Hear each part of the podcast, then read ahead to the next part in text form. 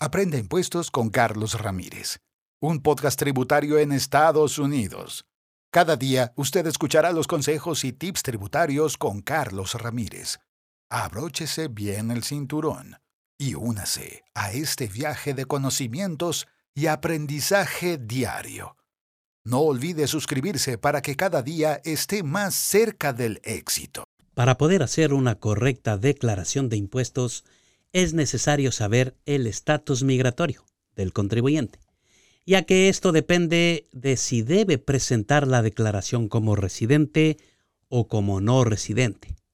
Nos vamos a enfocar en el tipo de visas. Los estudiantes extranjeros temporalmente presentes en Estados Unidos con visas de estatus F1, J1 o M1 por lo menos de cinco años calendarios son generalmente extranjeros no residentes, bajo las reglas de residentes de la sección 7701 del Internal Revenue Code. Estos estudiantes extranjeros no residentes están exentos del impuesto del Seguro Social y del impuesto del Medicare sobre los salarios que se les pagan por los servicios prestados dentro de Estados Unidos. Para calificar para la exención, los servicios prestados deben estar autorizados por el Departamento de Inmigración para estos estados de no inmigrante. Y dichos servicios se realizan para llevar a cabo los fines para los que se les emitieron dichas visas. El empleo exento incluye un empleo de estudiante en el campo de hasta 20 horas a la semana, 40 horas durante las vacaciones de verano. El empleo estudiantil fuera del campus permitido por el Departamento de Inmigración, la formación práctica de un empleo de los estudiantes dentro o fuera del campo. Está limitada la exención a los cónyuges e hijos con estatus F2, J2 y M2. La exención no aplica al empleo no permitido por el Departamento de Inmigración, la exención no aplica a los estudiantes F1, J1 o M1 que cambien a otro estatus migratorio que no esté exento a un estatus de protección temporal. La exención no se aplica a los estudiantes F1 o M1 o J1 que se convirtieron en extranjeros residentes.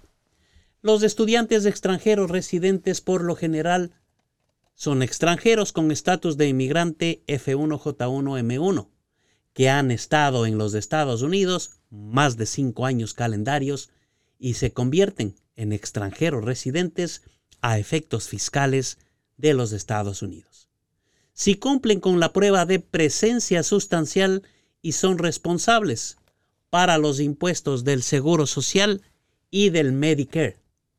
La exención del FICA para estudiantes de la sección 3121 de los impuestos proporciona otra excepción de los impuestos FICA.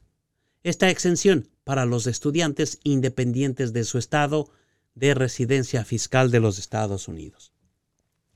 Bajo estas reglas especiales de exención, los impuestos del Seguro Social y Medicare no se aplican a los servicios prestados por estudiantes empleados por una escuela, colegio o universidad, donde el estudiante se matriculó al menos medio tiempo. El empleo del estudiante en el campo debe ser incidental, con el propósito de seguir un curso de estudio. En consecuencia, un estudiante extranjero que no convierta en extranjero residente puede ser elegible para la exención si reúne los requisitos.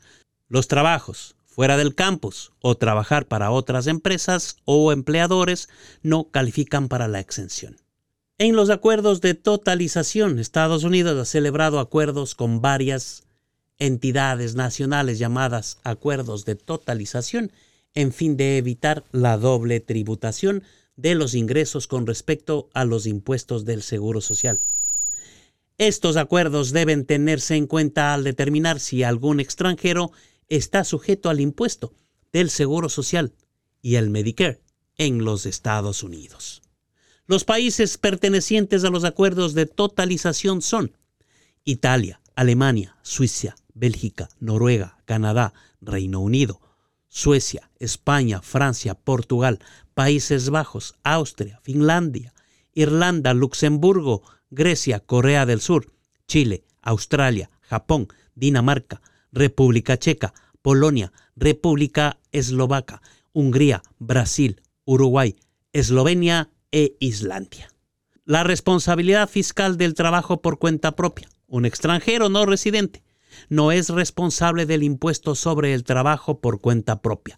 Sin embargo, una vez que el individuo extranjero se convierte en residente extranjero, según las reglas de la residencia del código, él o ella se vuelven responsables de los impuestos sobre el trabajo por cuenta propia, en las mismas condiciones que un ciudadano estadounidense.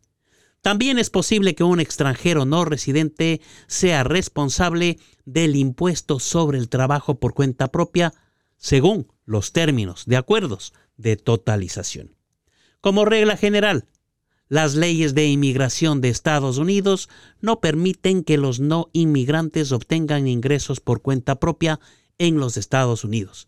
Si un estudiante no inmigrante viola su estatus de no inmigrante y obtiene ingresos por trabajo por cuenta propia en los Estados Unidos, de modo que los ingresos de trabajo por cuenta propia del estudiante extranjero serán sujetos al impuesto sobre la renta de los Estados Unidos, impuesto del trabajo por cuenta propia. Nos vemos en el siguiente episodio. Aprende impuestos con Carlos Ramírez, un podcast tributario en Estados Unidos. Cada día usted escuchará los consejos y tips tributarios con Carlos Ramírez. Abróchese bien el cinturón y únase a este viaje de conocimientos y aprendizaje diario. No olvide suscribirse para que cada día esté más cerca del éxito.